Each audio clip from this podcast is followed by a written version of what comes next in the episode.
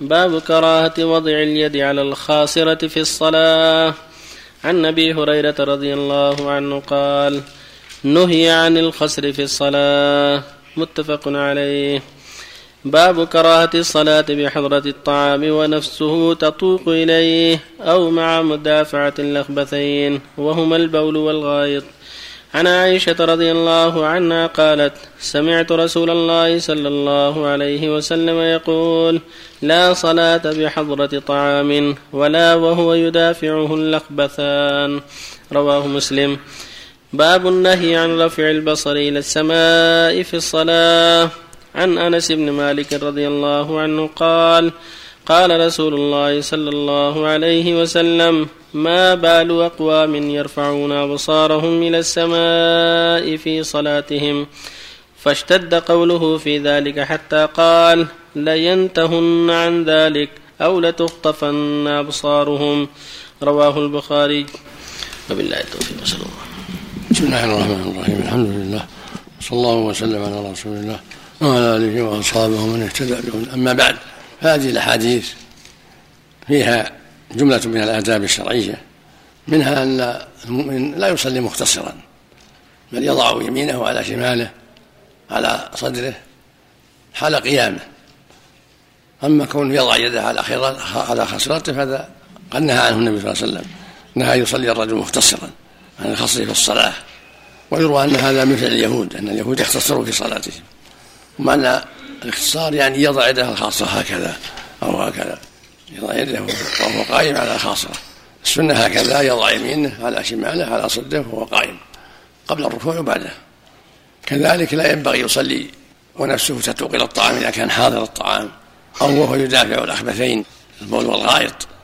لأن بهذه الحال تكون نفسه مشوشة ما يحصل لها الخشوع كما ينبغي في الصلاة. ولهذا قال صلى الله عليه وسلم لا صلاة بحضرة الطعام ولا وهو يدافعه الأخبثان. وقال إذا قدم العشاء فابدأوا به قبل أن تصلوا المغرب. فإذا كانت نفسه تقل الطعام يشتهي الطعام وحضر يبدأ به قبل الصلاة. حتى لا يذهب إلى الصلاة وقلبه مشوش. لكن لا يتخذ هذا عادة. لا يكون هذا عادة له إذا حضر أعطوا الطعام. لا. إنما هذا إذا صادف صادف أنه أحضر الطعام وأذن المؤذن وهو في حاجة إلى الطعام يأكل. ولو فاتت الصلاة يأكل حاجته من الطعام ولا يذهب والطعام حاضر.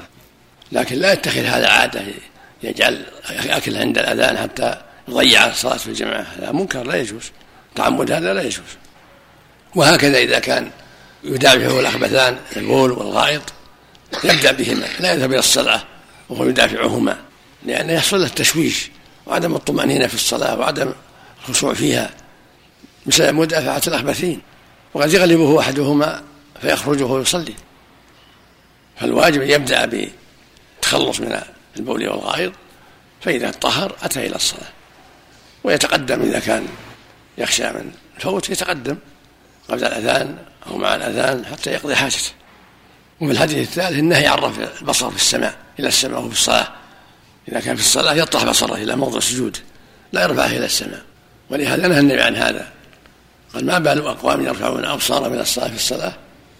لا ينتهن أو لا لتخطفن أبصارهم. فالمؤمن يخشع في صلاته ويطرح بصره إلى الأرض إلى موضع سجوده ولا يجوز له رفعه إلى السماء في حال الصلاة. لهذا الوعيد. وفق الله الجميع آه، قوله لا صلاة المراد الكمال أو الصحة؟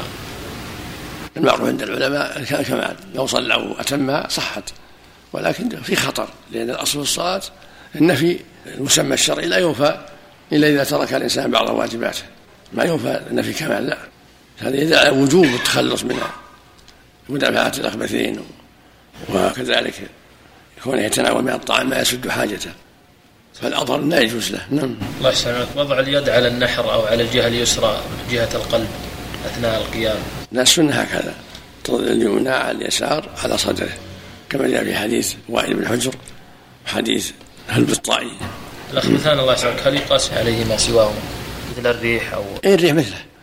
إذا كانت ريح تسعه يتخلص منها. نعم.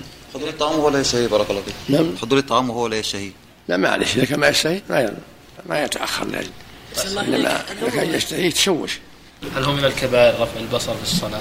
هذا وعيد يقتضي إنه من الكبائر. وعيد لا يرجع إليه بصره يخطف هذا وعيد يقتضي شدة الوعيد.